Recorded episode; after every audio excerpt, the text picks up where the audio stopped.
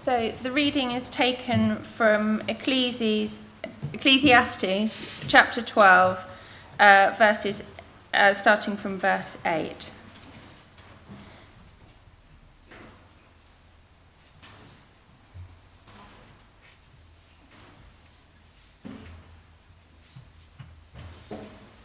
Meaningless, meaningless, says the teacher. Everything is meaningless. Not only was the teacher wise, but also he imparted knowledge to the people.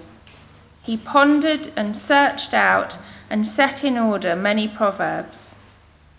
The teacher searched to find just the right words, and what he wrote was upright and true. The words of the wise are like goads, their collected sayings like firmly, firmly embedded nails, given by one shepherd.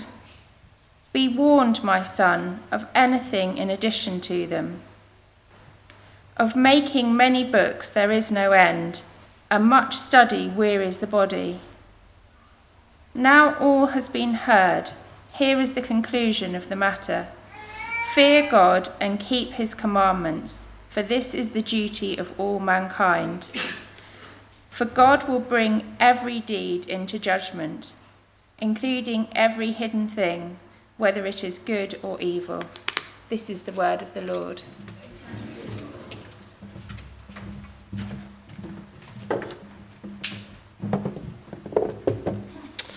Thank you very much, Louise. Uh, do keep that uh, passage open. Perhaps, uh, like me, you're a little bit relieved uh, to get to the end of this uh, challenging book um, this morning. Uh, a book that does, I think, confront us, doesn't it, with a number of hard truths about living life in a, frustrated and a, a twisted world. this book, book doesn't do spin, it's not economical with the truth doesn't gloss over things that uh, uh, many in our world simply refuse, I think, to acknowledge and face up to. I've had uh, quite a few conversations uh, uh, through uh, these past weeks. People find this book helpful. It is realistic, isn't it? It is realistic. A book that offers real wisdom and big clues about how we live life wisely and well. And this morning, our, our teacher gets to the conclusion of the matter um, the summary, if you like, of this book. So let's uh, humble ourselves before God and hear Him speak uh, to us again through His word. Let's pray. This morning we are reminded, Lord, that uh, these words before us are the words of the shepherd. So please help us to recognize his voice so that we might walk in those good paths that he wants to lead us on paths that will lead to our flourishing and ultimately lead us to our heavenly home. So help us, we pray, in Jesus' name. Amen.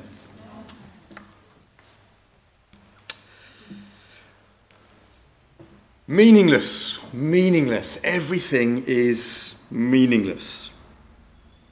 If you think back to the start of May, you'll remember that the teacher opens this book with those words. And those words punctuate this book on many occasions, and now it features in his conclusion.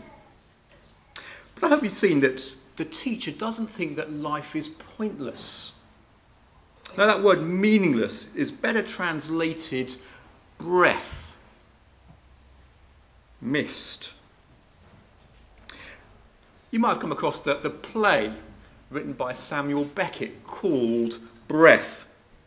It lasts just 35 seconds. So if you are one of those late arrivers, that is not a good play to go and watch. Uh, here's a spoiler. In fact, this is the whole play. It starts off in very dim light. There's a cry, and then an inhaling of breath. The lights brighten, and you are confronted with a stage strewn with rubbish. There's the exhaling of breath, a cry, and the lights dim. If you paid £25 for that, I think you might be a bit shortchanged. But actually, there's something about that play that is reflected, I think, in this book. Life is short, uh, life is fleeting, Much of this life seems at times chaotic and messy as we try and make sense of it from our perspective. But whereas a Beckett simply asks the questions and has no answers, I think our teacher has given us some answers, some clues about how to live life now when life is like breath. And there is realism about the teacher's wisdom. He hasn't ducked the hard realities. He doesn't offer a magic bullet to fix everything, uh, to straighten out what is confused and what is crooked. But he has given us God's wisdom for living life when life is breath. And what does that look like? Well, I think we've seen a few answers, haven't we? It means, doesn't it, uh, not making life all about grasping, chasing things that are breath but rather recognizing the limits of the things our world claims are ultimate wealth, sex, entertainment, education. Uh, it means recognizing the limits of our lives, our inability to control everything, but to trust a God, a God who is in control. It means, doesn't it, acting in uncertainty. It means accepting and enjoying God's good gifts, especially in the good times when there are difficult times ahead. It means accepting our lot, our portion that God gives us, and using his gifts to turn our attention back to the God who gives us those gifts. And then last week we heard, didn't we, uh, two weeks ago, we heard the teacher encouraging us to remember our Creator. See, wisdom begins, doesn't it, with our lives orientated around Him and His reality. Uh, wisdom is about living a God centered life that revolves around Him not, not just giving him the occasional nod, but allowing him to shape us to the core. And we ought to do it before it's too late, before that opportunity and desire is gone, before hearts become hard, perhaps so hard that we can't turn to him. Well, this morning, as we reach the climax of this book, I think the teacher is still unpacking for us what remembering looks like. Remembering our creator, what creator, creator uh, what it means to live with Him wisely at the centre of life. And I think there are two key themes, particularly, that struck me this week that we're going to explore. And here's the first uh, Living wisely now means learning to recognise and love the shepherd's voice. Learning to recognise and love the shepherd's voice. Look down at verse 9. Not only was the teacher wise, but he also imparted knowledge to his people. He pondered and searched out and set in order many uh, proverbs. Well, we've been listening, haven't we, to this teacher over the past few weeks. And now, as the book uh, draws to a close, we are given a description of the kind of teaching that we've had. A description, I think, that's meant to encourage us uh, to make good use of what we've heard and to make us long for more of this kind of wisdom going forwards. And so we're assured, aren't we, that this teacher is wise. Notice not just someone who has lots of wisdom and knowledge, but someone who has been uh, the trouble uh, to arrange and communicate that wisdom well so we can understand it and apply it. Very true, isn't it? The best teachers that we can remember, perhaps going back to our school days, if you can think that far back, uh, weren't just teachers who knew a lot in their heads but there were those who thought hard about how they taught and how they communicated what they were able to teach us. And this teacher is uh, one who is committed, isn't he, to uh, teaching us by setting things out clearly, thinking about their order, how things are arranged, so we might benefit from his wisdom. But notice, not only is this material well ordered and arranged, we are assured, aren't we, in verse 10, that it's trustworthy and true teacher searched to find out just the right words, and what he wrote was upright and true. Hope after the week we've just had, I haven't got to convince you of the importance of having people speaking words of truth, words that are upright and trustworthy. And that expression, right words, could be translated beautiful words, delightful words uh, words that express truth, but in a way that resonates with us and lodges in our minds and hearts. I was thinking about last week, that last time we looked at Ecclesiastes, that, that description of getting older. That lodged in my mind quite a lot. Seven verses describing aging. I mean, the teacher could have said, You get old and die. But he kind of slows us down and he lingers over that experience.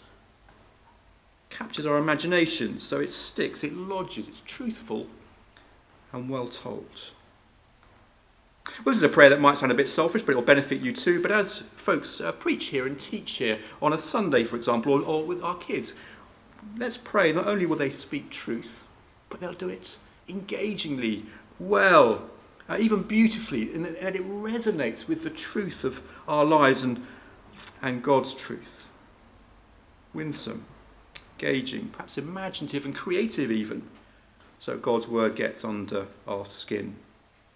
Just recently, uh, a while back, I've been reading a book called A Better Story. It's a book on, on sex and marriage, outlining God's good design for those great gifts. And a part of the value of this book is that it speaks God's truth about these important issues. But it's not just a list of verses or Bible references. Uh, it presents those truths in thoughtful ways, attractive ways. As the title suggests, it speaks those truths into a bigger narrative of God's desire for our flourishing, God's good purposes for his people. And I know that as we teach on these subjects, and particularly when we find ourselves out of step with the world around us, it is good, isn't it, to hear truth that is attractive, that is right, beautiful even, in a, in a world where that truth can seem increasingly implausible to many. God's wisdom attractively and well taught. But notice too that if these words are upright, they are uncomfortable words, aren't they? Indeed, many times they will feel like goad, like cattle prods, poking us into action or turning us onto right paths when we find ourselves on wrong paths.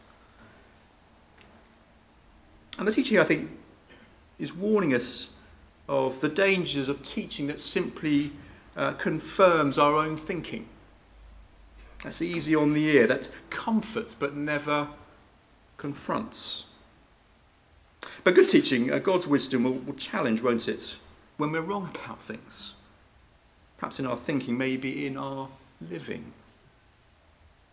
I think that's a huge challenge in our own time, isn't it? Especially when our culture urges us to affirm everything, to celebrate and not to judge or challenge I mentioned this before, but we're, as a Church of England, as a denomination, thinking about, again, sexuality, particularly at the moment, uh, through this process called living in love and faith.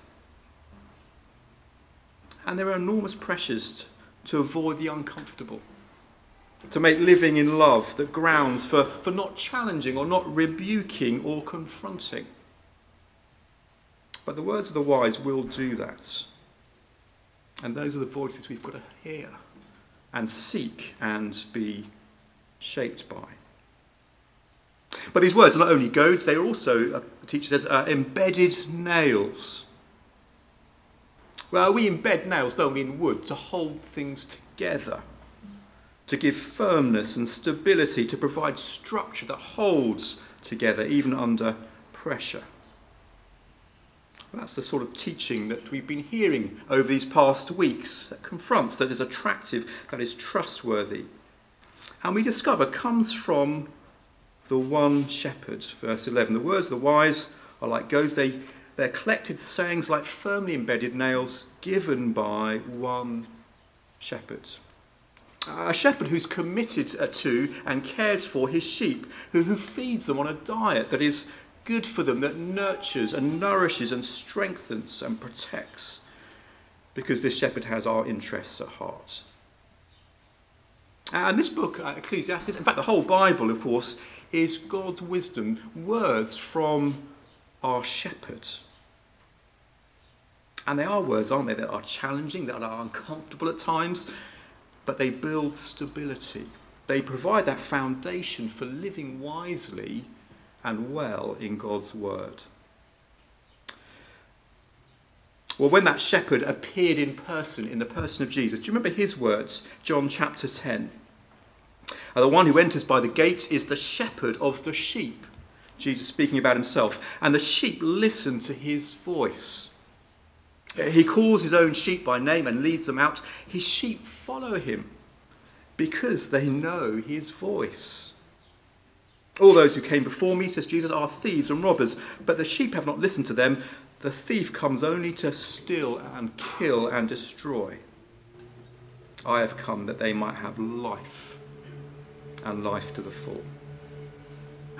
So here's the challenge I think this morning. Uh, first challenge do we have ears for the shepherds? Are we learning to hear and recognize his voice above all the other voices that claim to have wisdom and cry out for our attention? See, at the end of this book, we are confronted, aren't we, with many voices. Many books have been written, says the teacher. That was true in the teacher's day, was it? Think about the, the, the websites, the blogs, the podcasts that are out there today. There are so many voices, aren't there? Do we have ears to hear the, the, the voice of the shepherd above all that din that clamours for our attention? And we're particularly, we, warned about adding to what God says in his words. Now, the teacher isn't saying we shouldn't read any other books, just this one book, the Bible. But he is saying be careful about what we listen. Listen wisely and discerningly. Again, I'm, I'm, I'm afraid for that living in love and faith process, especially when people say, well, God's word is not clear. And we need to listen to other voices to make it clear, make life clear.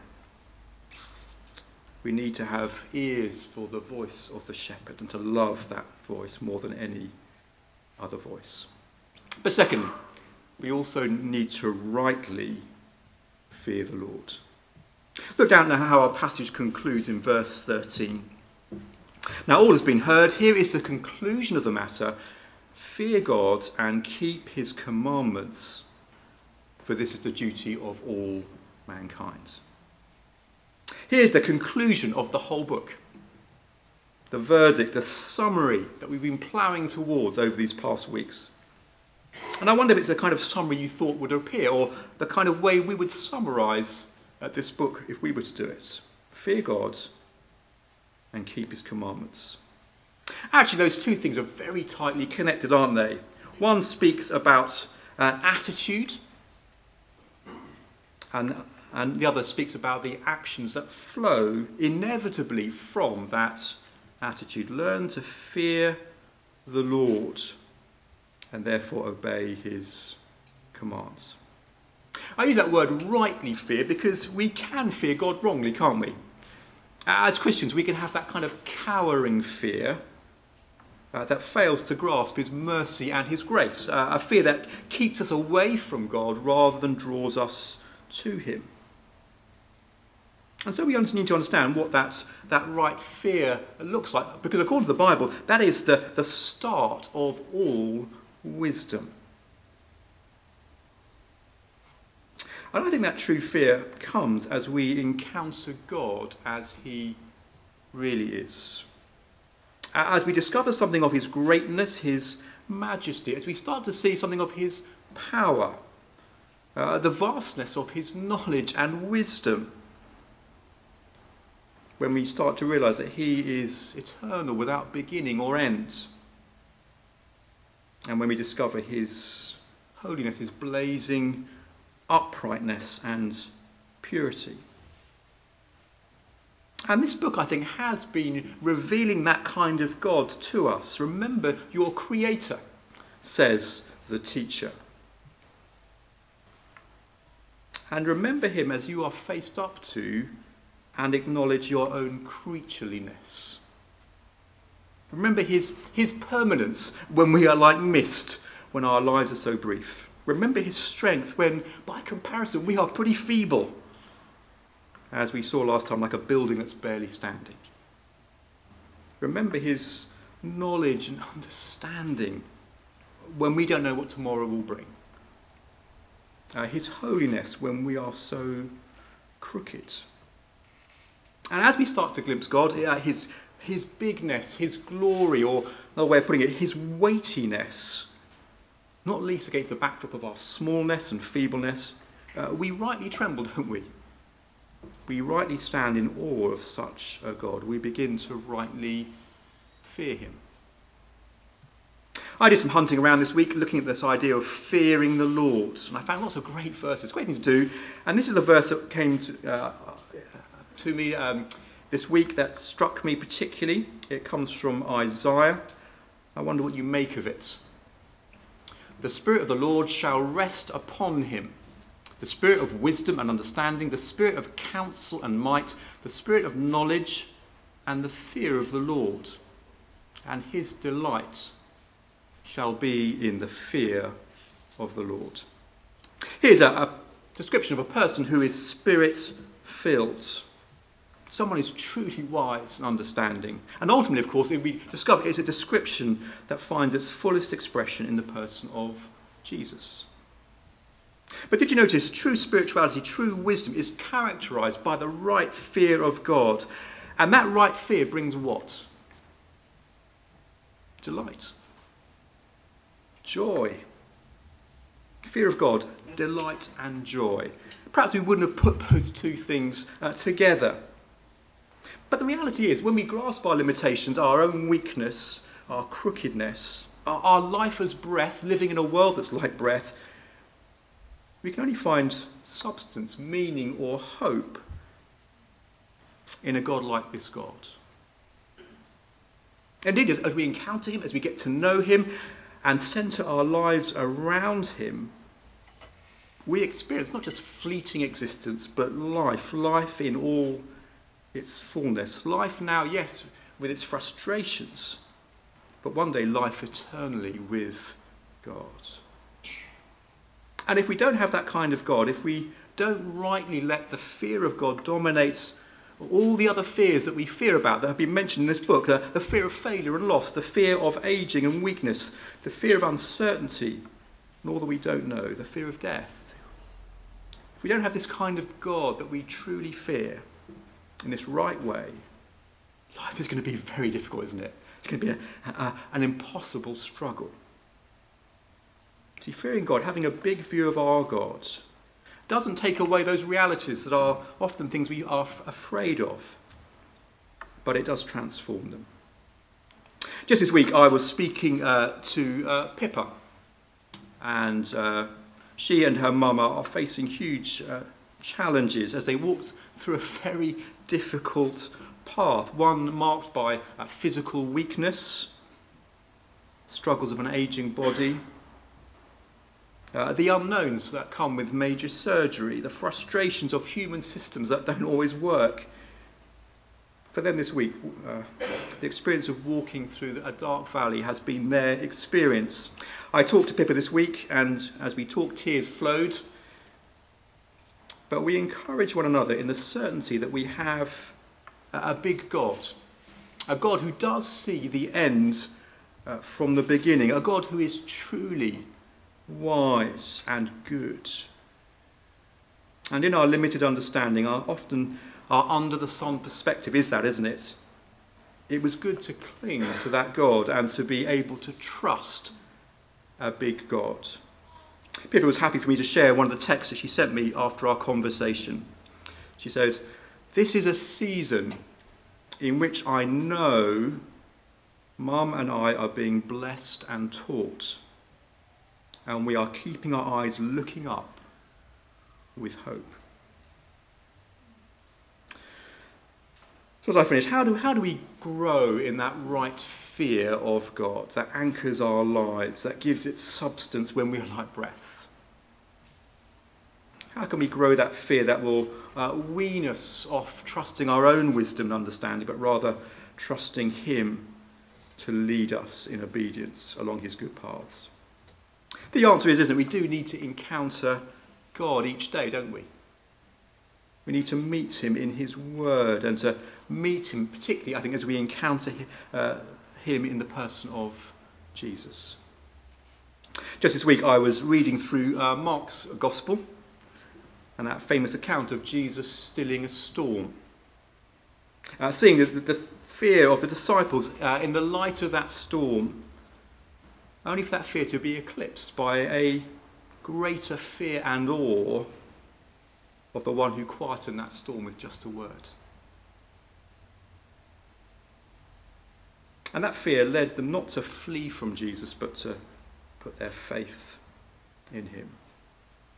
As I reached the end of that same gospel, I encountered uh, the same Jesus, stills a storm with a word, now strung up on a cross, uh, choosing to save others, sinners like me, uh, over saving himself.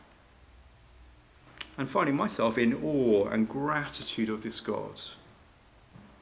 Rightly, I think, afraid of living for myself and my own little agendas rather than living wholeheartedly for, for Jesus, the one who loved me and gave himself for me. Seeing and savouring Christ, that's where true wisdom begins. That's the starting point of wisdom and the wise life. As we encounter him, and indeed as we find him, uh, Paul says we find in him the treasures of wisdom and knowledge. Well, this uh, book of Ecclesiastes, as it describes life under the sun, life in this world, ends actually by pointing us, doesn't it, to that future beyond this world, when we will meet that same Jesus as he brings our, our lives under his scrutiny and uh, judgment. It will be a, a tragic day, won't it, for those who've ignored him those who've lived as if they have no need of him or need of his mercy. But for those who've trusted him, those who've learned to hear his voice, follow him, that will actually be a day of incredible joy and rejoicing. A day when the crooked is finally made straight, when frustration disappears, it's finished, where even death is swallowed up in victory. And a day when we'll discover that every act and decision and word and thought we have expressed in this uh, world is far from meaningless, but hugely significant. And the wise life will be a life lived in the light of that day, says our teacher. So, as we come to the end of this book, let me just finish by quoting some words from the Apostle Paul, who urges us to, to live with that day in view. He writes So we make it our goal to please him, whether we are at home in the body or away from it. For we must all appear before his judgment seat, so that each of us may receive what is due us for the things done while in the body, whether good or bad. Well, let's use our lives, let's use this week to please Jesus, to fear dishonouring him, living with that desire to hear him, and then to hear him say on that day, Well done, good, faithful servant. Let me pray. Father, we thank you for your word to us this morning. Father, if we struggled with this book in places, thank you for the clarity of that call to come to that place where we discern and we love your voice above all other voices, and where we learn to rightly fear you, to live with God as a big God, to recognize our smallness and feebleness, and to trust you Please help us, even this week, to live lives of wisdom with those truths firmly embedded in our lives that strengthen us. And with that end goal at sight, that day when we will see Him, the one who is true wisdom, and see Him face to face. Please help us to live in the light of that day, we pray, for Jesus' sake. Amen.